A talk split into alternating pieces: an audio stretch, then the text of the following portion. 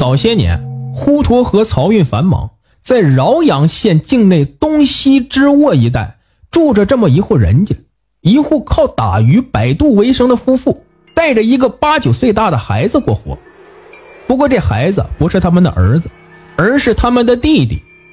更奇怪的是，这孩子虽然是渔民的孩子，却始终学不会游泳，这是件很令人奇怪的事所以村里的长辈都不允许他起大名。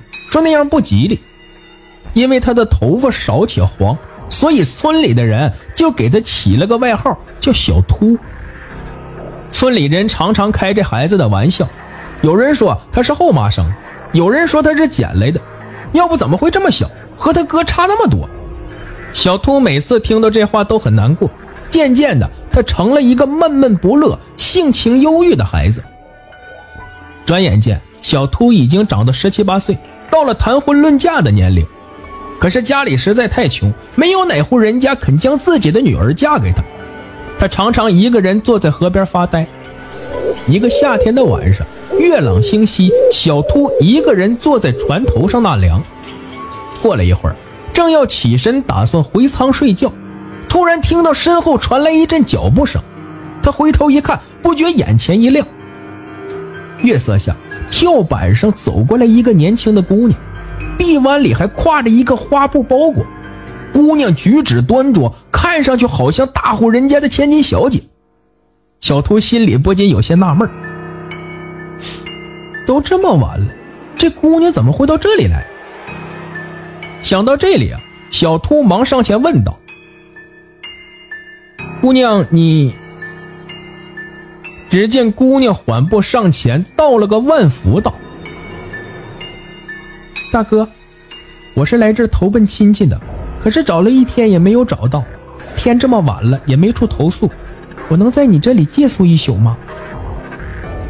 小秃的心里不禁有些慌乱，因为船舱很小，只能容下一个人，况且这孤男寡女的。姑娘好像看出小秃为难，便说道。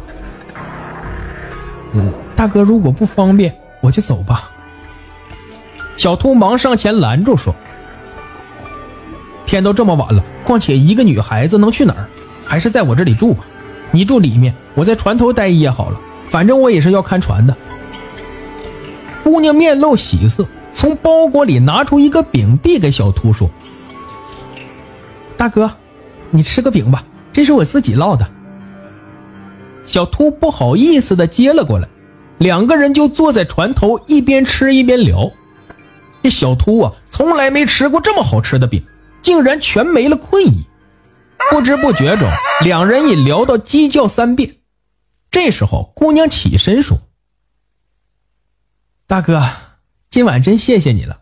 可时候不早了，我要走了，要不天亮了让人看见多有不便。”尽管小秃舍不得他走。却不知怎么开口挽留。到了白天，小秃依旧忙他该忙的活计，可却总是一副心不在焉、精神恍惚的样子，心里总是想着昨夜来投宿的那个姑娘。一天就这样迷迷糊糊的过去了。到了晚上，小秃坐在床头发呆，看他那样子像丢了魂似的。可令小秃高兴的是，又到了昨晚那个时候，那熟悉的脚步声再次响起。小秃抬头一看，欣喜不已。夜色中走来的还是那位姑娘。小秃忙迎上前去，关切地问：“姑娘，你的亲戚找到了吗？”姑娘失望地摇摇头。小秃只好安慰她说：“别太着急，明天接着慢慢找吧。只要一天找不到，你随时都可以来我这里。”姑娘客气地一再道谢。这晚船头的风有些大，小秃忙把姑娘让进舱里，两个人不知不觉又聊了一夜。舱里的油灯也亮了一夜。鸡叫三遍的时候，姑娘又告辞走了。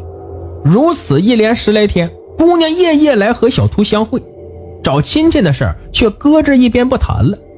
小秃也没多问，只是夜夜盼着姑娘早早到来，晚晚的回去。这段日子，小秃也像换了个人似的。完全没了往日的忧愁，干起活来也好像有使不完的劲儿，脸上总是带着笑。他的变化终于被细心的扫想继续收听下一集的，那就点个关注吧。